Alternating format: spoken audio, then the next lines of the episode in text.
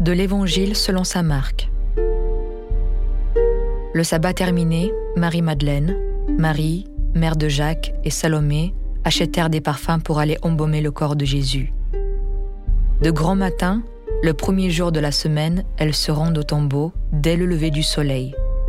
Elles se disaient entre elles Qui nous roulera la pierre pour dégager l'entrée du tombeau? Levant les yeux, elles s'aperçoivent qu'on a roulé la pierre qui était pourtant très grande. En entrant dans le tombeau, elles virent assis à droite un jeune homme vêtu de blanc. Elles furent saisies de frayeur, mais il leur dit Ne soyez pas effrayés. Vous cherchez Jésus de Nazareth, le crucifié Il est ressuscité, il n'est pas ici. Voici l'endroit où on l'avait déposé.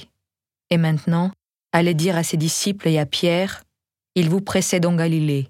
Là vous le verrez, comme il vous l'a dit. Elles sortirent et s'enfuirent du tombeau parce qu'elles étaient toutes tremblantes et hors d'elles-mêmes. Elles ne dirent rien à personne car elles avaient peur.